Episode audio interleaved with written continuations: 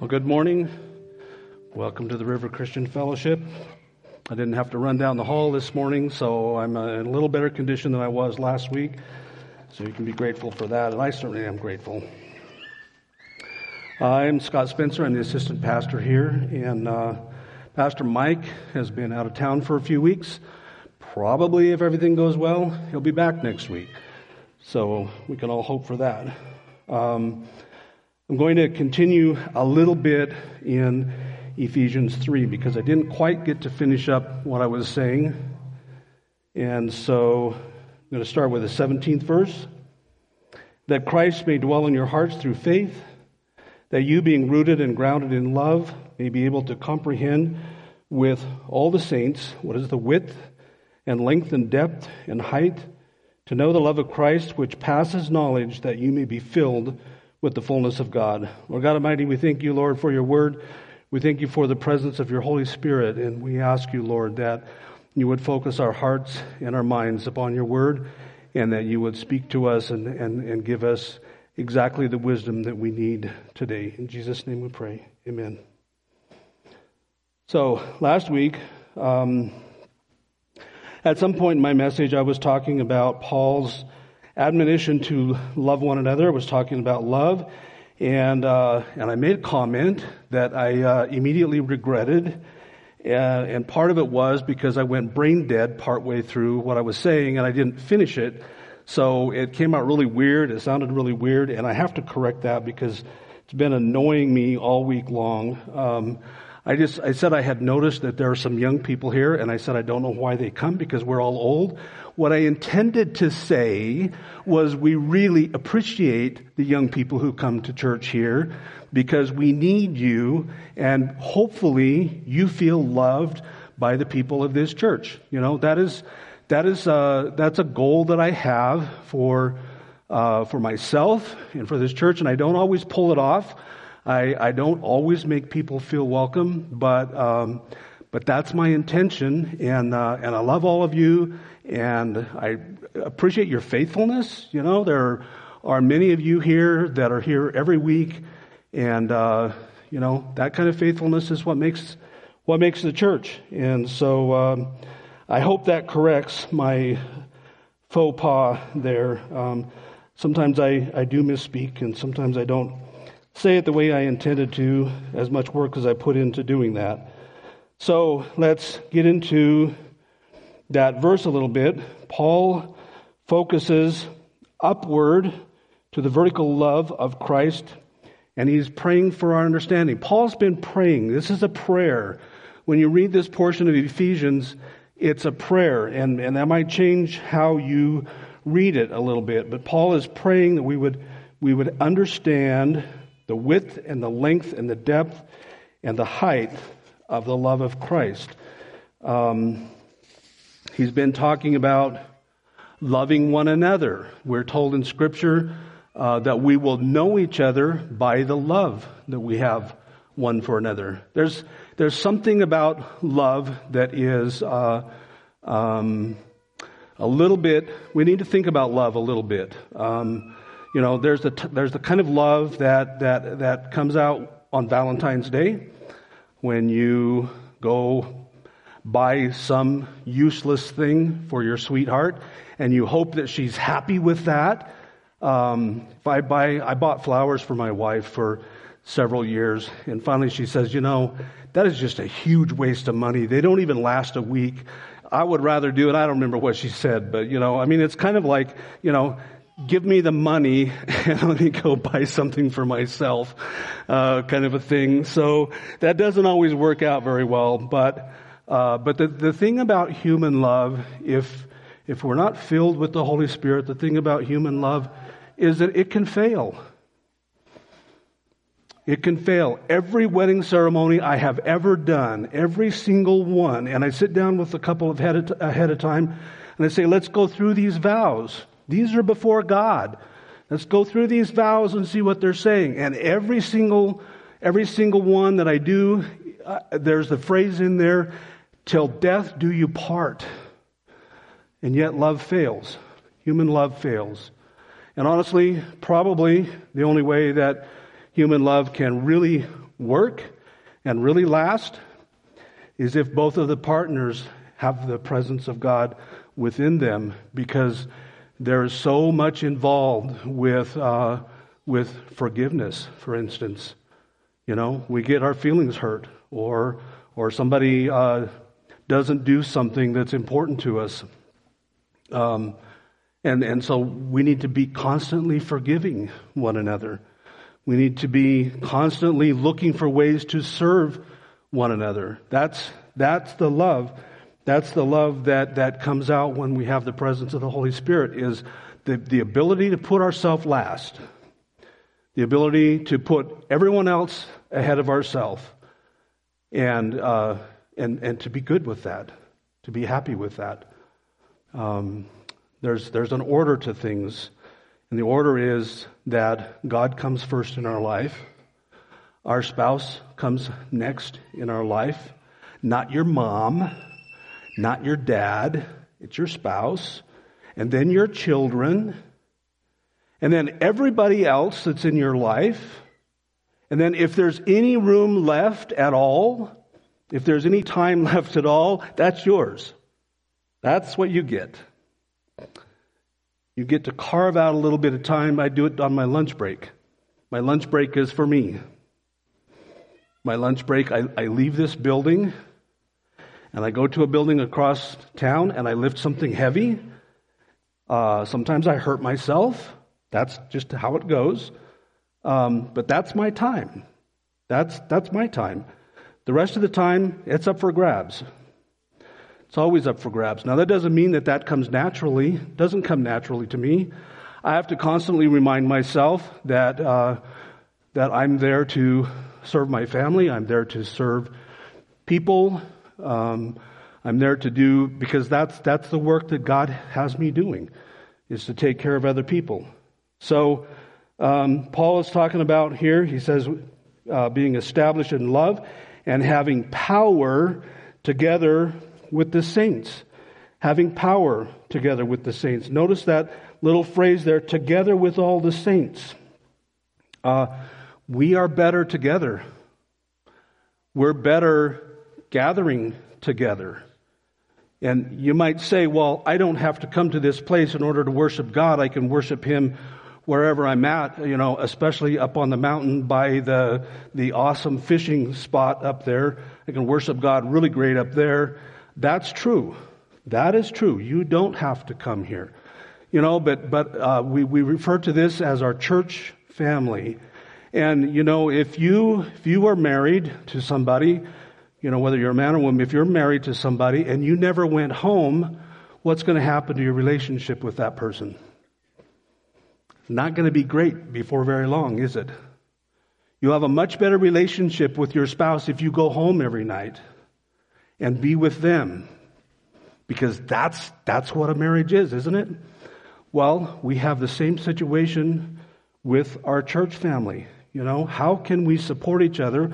How can we be strong together? How can we have power together? How can we learn everything that God is trying to teach us if we're never here? If we never come together, you know, God, God intended, God intended for, uh, for uh, pastors to equip people for ministry. That's what Scripture says. We're not just here to teach you a history lesson from an ancient book. We're not just here to contemplate philosophical ideas. We're here to equip each other for ministry. And you have your ministry wherever God has put you. He brings people into your life that He intends for you to minister to. You are all saints, as I talked last week. You're set aside for God's work. And so what we're doing here is equipping each other. We're, we're feeding our, feeding our spirit as well. But when we come together and, and we know each other a little bit, you know, um, my question would be, is there anybody is there anybody that you could pick up the phone at 2 o'clock in the morning and ask them for help? Do you have someone like that? Is there someone in your life that you could pick up the phone anytime, day or night, anytime, day or night, and call them. That's the way we should be together. That's how we should be for each other. When you have that crisis moment and it's in the middle of the night, you know, you've had some of those difficult experiences, you know that the night is the worst, isn't it? So you need to call somebody. Who do you have that you could do that with? So Paul is saying we need to understand the width and, and how long and how high and how deep the love of Christ is. And John 3:16 tells us that the love of the Lord is wide enough to reach the world. It's wide enough to reach the world. For God so loved the world that he gave his one and only Son, that whoever believes in him shall not perish, but have eternal life. Whoever believes in him. There's another scripture that says, if you believe in your heart and you confess with your mouth, you will be saved. You know, the bar for becoming a Christian is super low. Super low. Anybody can get there. A two year old could get there if they can talk. Um, the bar is really low. The bar when we get to heaven is really high if you want heavenly rewards. You need to have lived your life for the Lord. You need to have put Him first. You need to have had, had that order that I was talking about in your life, where you put others ahead of yourself, you put yourself last. And then the love that is long enough to last throughout time. Uh, 1 Corinthians 13, we read, like eternity itself, there are no limits. Eternity is limitless. You know, there's one time when I was talking about was talking about the millennium, which is a thousand years. You can kind of imagine a thousand years. You know, I know what uh, I'm going to be 60 at the end of the month, and I know what that feels like. I know what that feels like. So I can kind of imagine, you know, could kind of imagine a thousand years. Um, but for eternity, without end, that's a really long time. How long is that? You know, you can't really, you can't put numbers on it, can you? You can't put years on it. It goes way beyond years. And that, that, that's the love of the Lord. You know, like I said, human love, natural love, kind of, it comes and goes. And, and if you've been married, you know, uh, last year my wife and I have been married for 25 years. And, um, you know, I can honestly say that, um, that 25 years has been great for me. But I know that there were times when we were closer, and then there were other times when we were not as close. And, and human love does that, doesn't it? It kind of, it, it's fluctuating, it's moving. But the love of the Lord for his people, for you, is limitless. It doesn't fluctuate. It's always there. It's always on. It will never run out. It'll never run out. Love, uh, which is high enough to reach into heaven itself. Uh, 1 John 3 is a reference to that. And then love which is deep enough to take Christ to reach the depths of the most depraved sinner. A love that's deep enough. Christ's love is incomprehensible. And Paul is asked, he's praying. Paul is praying here. He says that we may have power together with all the saints to grasp its dimensions, or a literal word, to seize them. He knows it's impossible. Of course it's impossible. But um, have you seriously contemplated what it meant for Jesus to go to the cross? Have you thought about that? Have you considered that? And then Paul says the little bit about being together. You know, we don't become a Christian in a vacuum.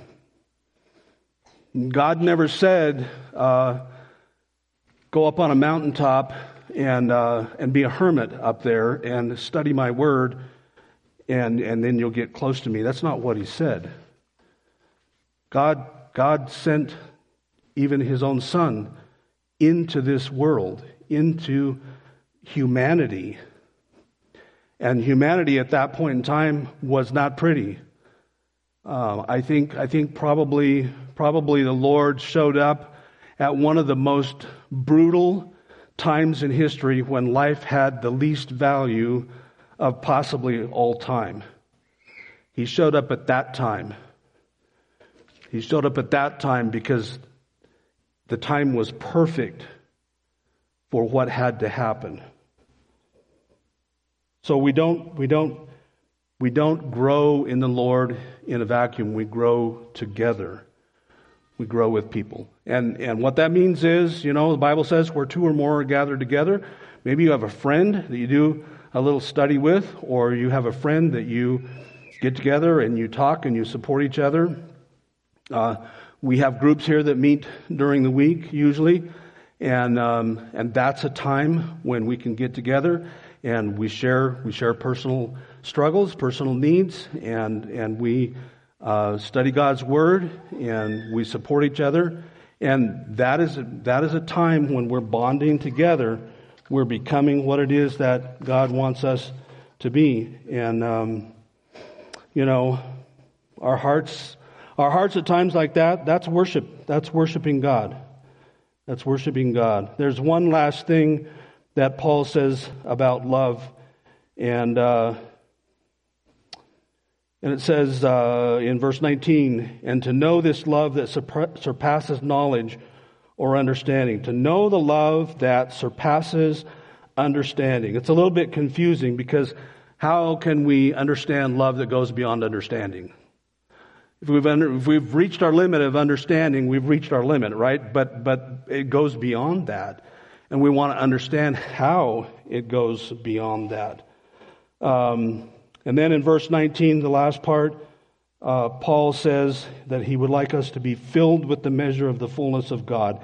Think about that. What's the fullness of God? The fullness that, that fills God. How can we understand that? How can we become filled with that?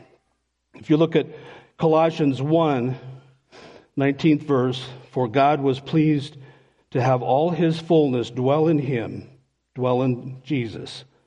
And, uh, and then he says, for in Christ all the fullness of the deity lives in bodily form, and you have been given fullness of Christ. Um, some years ago, I lived in Hawaii, and I kept two saltwater aquariums in my living room.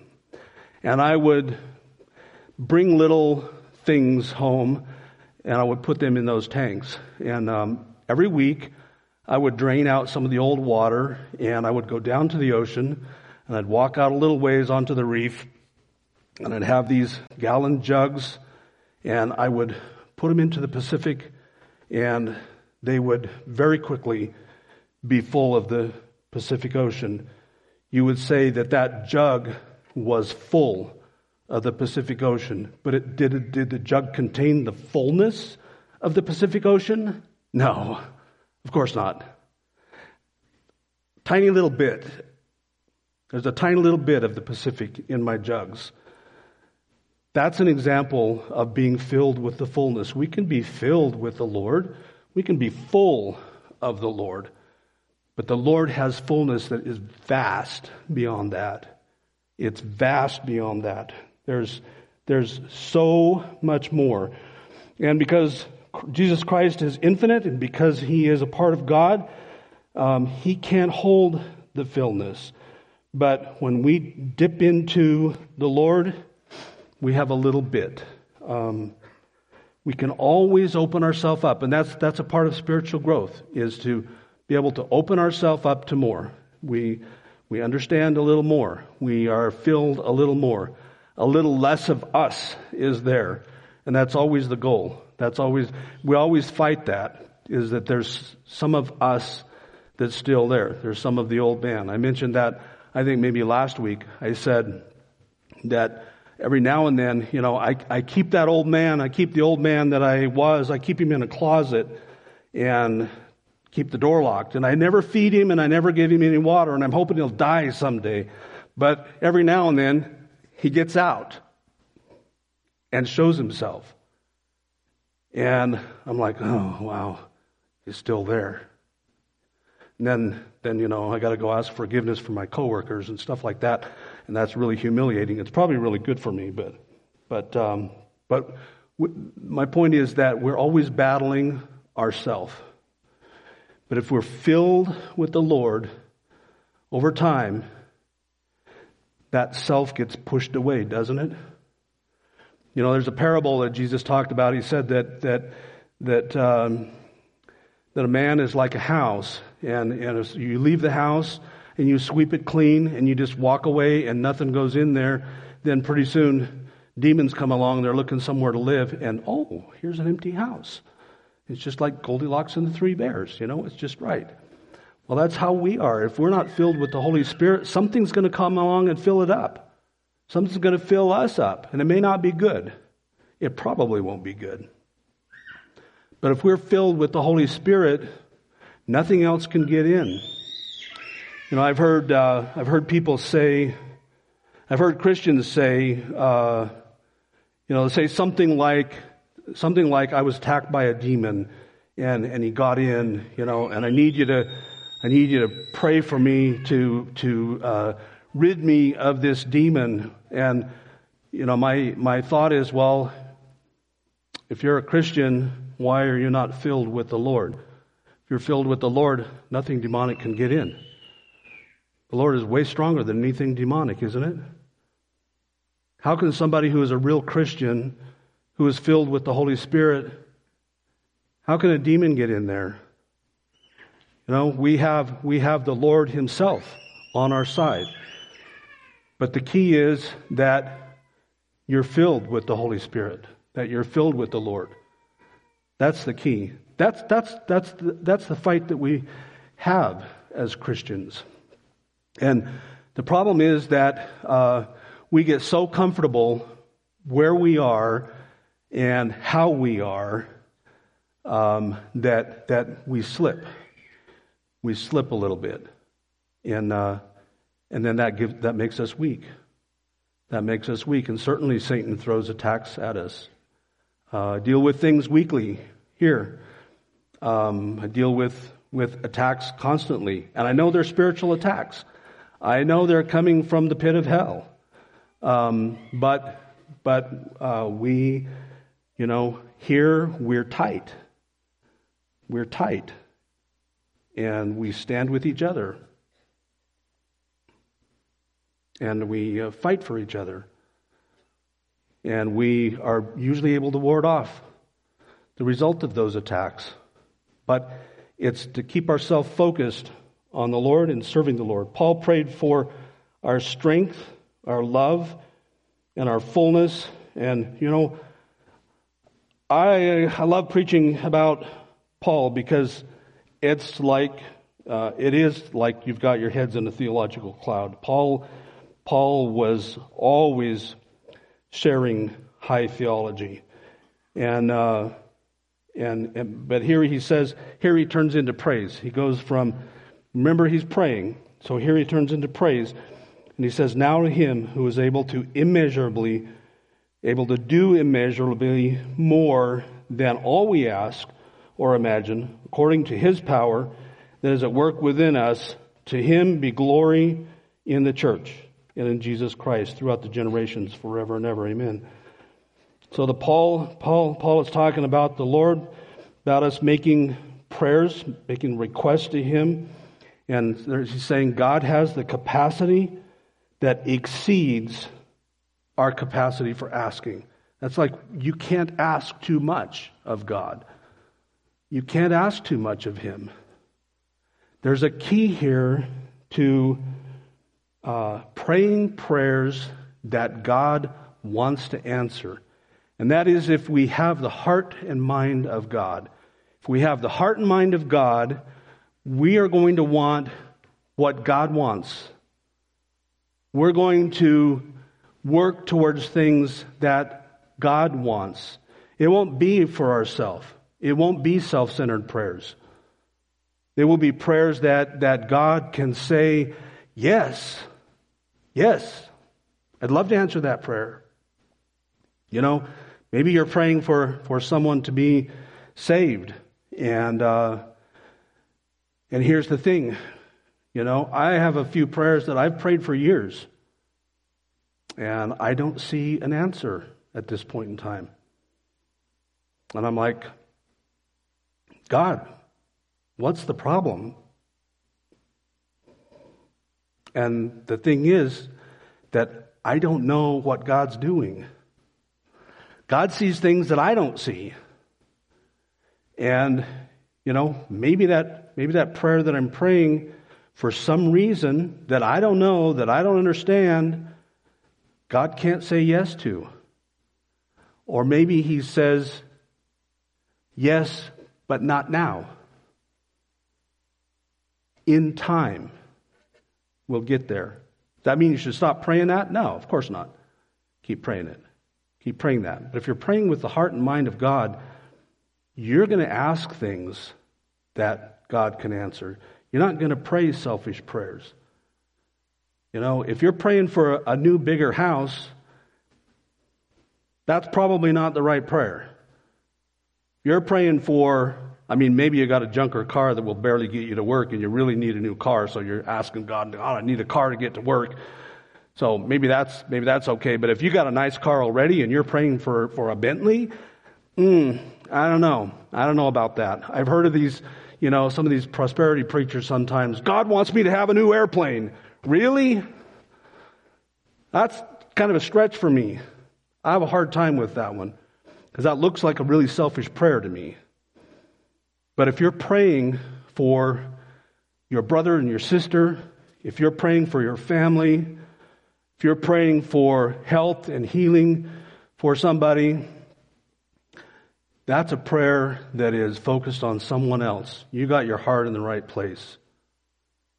Now, God doesn't always answer those prayers, does He? I used to be a hospice chaplain, and I would, was with people who were dying. They were terminal. They knew they were terminal. I knew they were terminal. We knew they were going to die. But did I not pray for them? I did pray for them. Did I expect a miraculous healing? Not really, because I know that we all leave this world at some point in time. And some of us leave in different ways than others leave. Some of us leave at different times than other times. But I know that uh, I know that God still wants me to pray for those people. And uh, you know, my the most important thing that I did for them was to make sure that they were ready to meet the Lord. That's uh, not an easy conversation to have with somebody. But there's lots of reasons for optimism. 1 John 5, we read, This is the assurance we have in approaching God, that if we ask anything according to his will, he hears us. And if we know that he hears us, whatever we ask, we know that we, we have what we have asked in Him. We need the mind of Christ when we pray.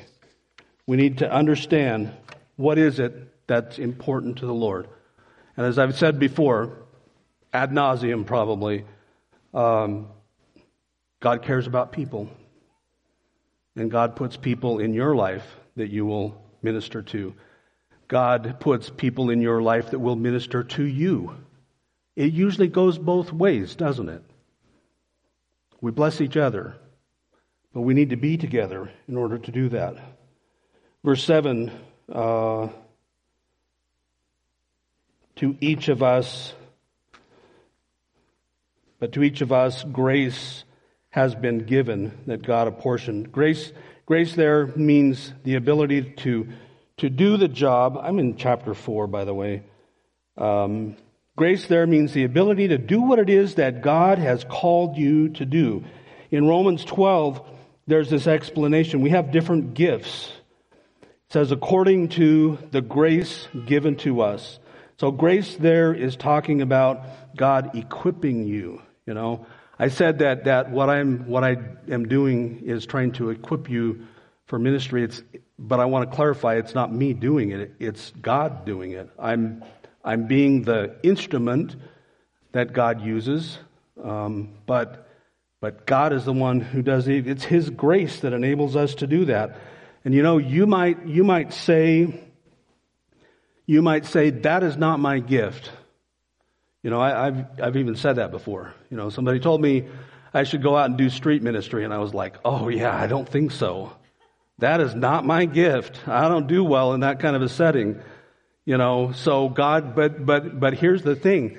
You know, if I'm, if I'm in a restaurant somewhere or if I'm, uh, on the street somewhere or whatever, and someone approaches me, because this happens all the time, someone approaches me and all of a sudden we're talking and, and they are, they're confiding in me. They're telling me things that you normally wouldn't tell a stranger. And God equipped me in that moment for that situation. It happens all the time. So even though I'm like, man, I don't do street ministry, I don't do that, that's not me. If I'm in that situation and there's a need, God will equip you. He will equip me and equip you. You know, we were asking for help with our with our teams, and uh, you might say, "Wow, that's not me. I can't do that." Um, but but if God puts it on your heart, if you come back next week and you're still thinking about that, maybe you need to talk to me. Because you know what? God equips you for the task He's given you in the time He's given you to do that. It's, about, it's a matter of willingness, isn't it? It's a matter of willingness. When I first started doing this, I'm telling you, I would walk up here and, and, and I almost had to have a chair because I couldn't stand up. I was shaking so hard. And, but I, I'm willing to do it, even if I did it badly. But God has equipped me. And, and as I've let Him work and I've learned to trust Him more, um, I think it gets better. hopefully, it gets better. It's being willing to step into whatever God has put in front of you. So, the point there is that we receive grace that's equal to the need and the Lord provides it.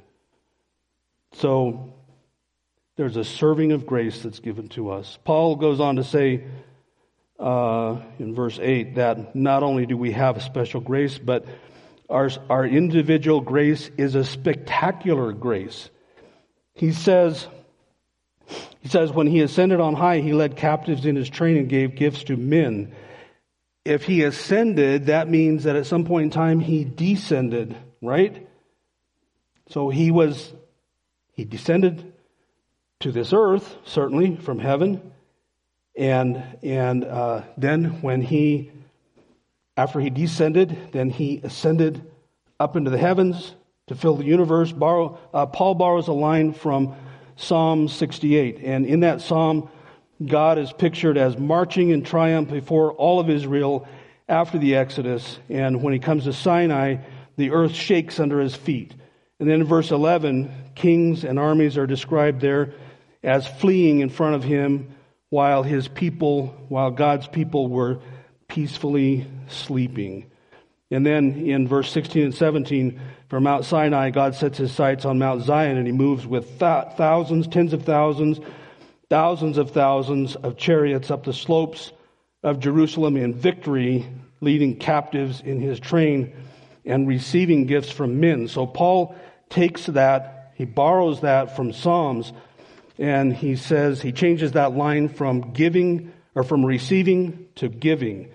So a triumphant Christ gave gifts to man, gave gifts to us. And it's, those gifts are not for ourselves. There's a couple of things about a gift. First of all, you don't get to choose what's in a gift, do you? This is not a gift card. It says a gift. Somebody else chose the gift that you receive. The other thing is that when you are handed a gift, what do you have to do?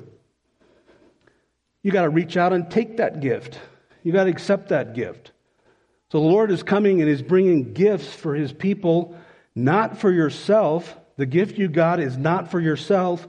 The gift that you got is so that you can serve other Christians so that you can you can um, um, you can meet each other's needs, you can strengthen each other. You know, I've I've even said this. You know, sometimes sometimes people are hard to get along with. You know, I can imagine my coworker saying, "Man, that Scott, he's got spikes on his back. He's really hard to he's hard to love." You know, um, that's that's how we are sometimes. But it's through the love that the Lord gives us that we're able to love each other. Because the fact is that some of us are not easy to love. Some of us are difficult to love. But we're able to do that through God's grace and through the gifts that He's given us. So the Lord is, is giving you gifts to use. You need to reach out and you need to take that and you need to spend a little time with the Lord and, and say, What do I do with this? And the Lord will give you direction. He'll give you direction in some way so that you bless you bless the church. You bless each other. So Paul borrows that imagery. And He talks about the Lord's incarnation, his ascension, his descension, uh, the fact that, that he ascended to earth meant that he, he left heaven, right? He set aside his, his uh, abilities and, and everything. He submitted to the Father, submitted to God. He went down, went down into this earth, and then on the cross, he went further. He even went further. In the, uh, on the cross, he, uh, according to 2 Corinthians 6, he became sin. I don't know if you've ever read that verse. You haven't read that verse, you need to read that verse. 2 Corinthians 5:21.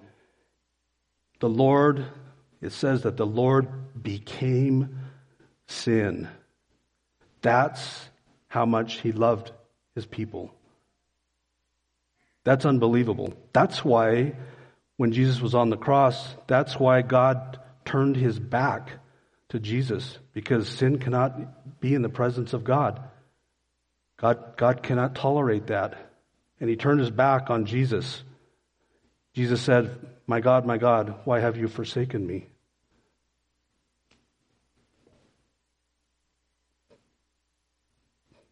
He became sin. That's unbelievable, isn't it? But that's not the end of the story. Doesn't end there. Because the Lord exploded out of that grave in a glorious new resurrection body says that he appeared to more than 500 people. There were living witnesses to this when Paul was writing this. There were living witnesses. And I can tell you one thing people would not lie about that because there were other people who wanted to kill anyone who was telling that story about the Lord appearing to them. It's not something that they would lie about. You know, all of the apostles, not a single one of them recanted on what they said, even though uh, all but one died as a martyr. Pretty, pretty, pretty horrific death, in fact. You know, you don't lie about that kind of thing. What's in it for them? Nothing. There's nothing in it for them for lying. So the gifts and the enabling grace that we have that have been given us as the Lord feels fit, they're for the church. Now remember what I said I've said this ad nauseum as well. The church is not this building. This is not, this is not, I hate it when people say the house of God. You are the house of God. God resides within you. He resides within me. We are, our bodies are a temple, is what scripture says. Our bodies are a temple. And so, um, those gifts that we got are to, uh, to bless the church, and the church is you. The church is you people. If we chose to have the service out in the parking lot, um, wouldn't the presence of the Lord be there? What if we went down by the falls in the park down there? We had church down there. Would the presence of the Lord be? It's not, God's presence is not stuck in this building, is it? So when Paul talks about blessing the church, that's you folks. That's, that's, that is you folks. So, what are some of the graces that he gives? There are five lists five lists of spiritual gifts. I'm going to just give them to you. Um, you can look them up on your own. Um, there is a list in Corinthians 12, verse 8 through 10, and verse tw- uh, chapter 12, verses 26 through 30. There's a list in Romans, Romans 12, 6 through 8. There's a list in 1 Peter 4, 11. But Paul focuses on four gifted people who are gifts for the church. He says, It was he who gave some to be apostles, some to be prophets, some to be evangelists, some to be pastors, and some to be teachers. Is that list all inclusive? Is that, a, is that a complete list of all the gifts God gives? No. No, that's a partial list. It's a little bit. That's a partial list of whatever gifts God might possibly give. These gifts are, are for each other, and uh, he says that it was he who gave some to be apostles. So we know the apostles were those, those followers of the Lord who lived with him when he was physically here on earth. That's an apostle. Um, it kind of bothers me when someone calls themselves an apostle. But I see that every now and then. I understand, I think I understand what they're saying, but it doesn't meet with the definition. And prophets, prophets lived in the time before the Lord. Prophets were forth telling God's word. Sometimes that in, uh, included foretelling, but we tend to think of a prophet as someone who foretells everything. Prophets were speaking the words that God gave them to speak, and usually it was to repent or you're going to be destroyed. Usually that's the kind of thing it was. And you know what? Prophets were not popular people in cities typically. Prophets were pretty well mistreated, and sometimes they were oddly dressed, they ate strange foods. Um, they were kind of outcasts of society. You don't want to be a prophet. You know, no little kid grows up and says, Oh, I want to be a prophet someday. Because prophets had it rough back then. Prophets really had it rough. The Bible says that in, in early days, God sent prophets, and it says in these latter days, we have the Word of God. We have God's Word right here. Do we need more prophets to bring new revelations to us? No. What we have is complete. Everything we need to know is right in there. If someone has a prophetic word, I wouldn't just be completely dismissive, but I would be very careful. I would be very careful. For one thing, if God has something to say, where's His holy presence? His Holy Spirit is right here in you already. God doesn't need someone to come up and give you a prophetic word. He's going to tell you himself. And that little thing that we call our conscience, that's, that's not your conscience that every now and then pokes you like with a, with a fireplace poker. That's not your conscience. That's the Holy Spirit telling you either to do something or not do something. I learned very quickly that if somebody came to mind after I became a pastor, if somebody came to my mind, and I've always been a bivocational pastor, I've always worked another job. Um, here I work at the radio station. Uh, but I learned very quickly that if somebody came to my mind and that thought didn't go away, like I need to call them or I need to go visit them, I learned that I need to pay attention to that. The first couple of times that that happened, somebody died. Then, then I was filled with, with guilt feelings because I didn't do what God had told me to do. He said, go visit that person.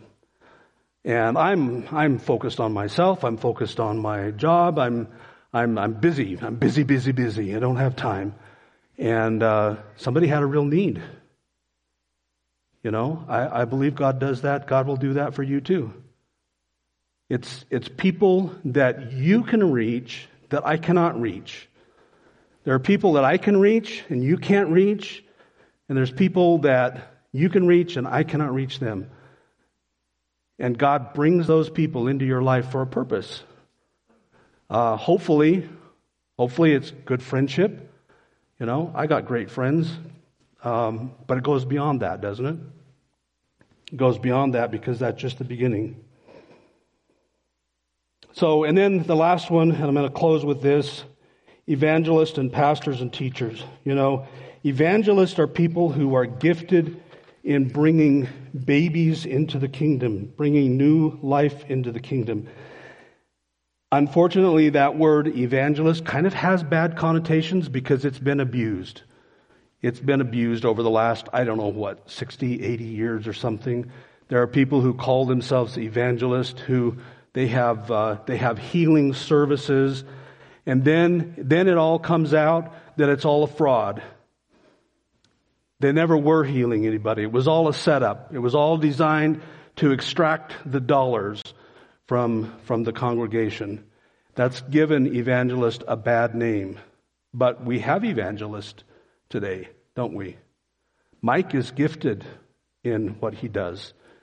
And he's gifted in that skill, bringing people, bringing, bringing new people into the, uh, into the kingdom. And then pastors and teachers, and uh, pastors are servants. Pastors are here to serve you. The literal definition of a pastor is to be a shepherd, to be somebody who walks with you through life. The good and the bad, the good and the bad and the ugly, you're there. That's a pastor. Somebody who walks through life with you. We do life, we do life together. Um, the good things, the not so good things. Um, but I, I, I would, um, I'd like to just close with pointing you back to the way I opened, which was talking about love one for another. That we focus on love for one another. That doesn't mean that if you see sin going on, if you see something that's not God honoring, that doesn't mean that you excuse it. If you love them, you're going to call them out on it, aren't you? Because whatever they're doing is going to affect them spiritually. So if you got a brother and, and you're like, dude, dude, you're you're kind of you're kind of going off into the borrow pit over here. You know, you need to put your phone down and just drive. Well, you need to call them out on that. You do that. You do that lovingly, and and it doesn't mean that you be rude and then you tack on the end in love. That doesn't work either. I've heard that done. No, you you come together and you you talk about whatever it is, and and you support them in getting back between the lines. You know, God, God kind of, this road that we're, that we're on, it has lines, it has lanes. And we need to keep it between the lanes. Keep it between the lines, I mean. Keep it out of the borrow pit. And sometimes you get distracted. And um, so loving one another is not that you excuse bad behavior. That's never okay. But you do it in a way that is loving, not just that you say there's love. So, um, the love that we have one for another shows that we're all Christians, shows that we're all a family. And that's a key part of evangelism is when people see that. Too often people see the negative sides of church. They've had a bad church experience. I, that's terrible. It's terrible, but it happens all the time. You know, there's somebody in, in a church who's abusive, or maybe the pastor's abusive, and there's not the love there. And what, what kind of a reflection is that on the Lord? That's not a good reflection at all. So I'm going to pray in a moment. Uh, before I do that, I want to remind you we do have refreshments across the hall, and uh, you can stay and enjoy the fellowship for a little while. And then after I pray, I'm going to go down right over there and if you would like for me to pray with you, I would be happy to do that down there. Dear God, Lord God Almighty, we believe in Jesus Christ. We believe that He's our redemption and that we are sinners who are in need of a Savior. Lord, we just give you our entire life and our heart. Today, Lord, we want to leave our sinful ways behind. We want to grow in you and we want to commit ourselves to serving you. We want to know you in a very real and a very personal way.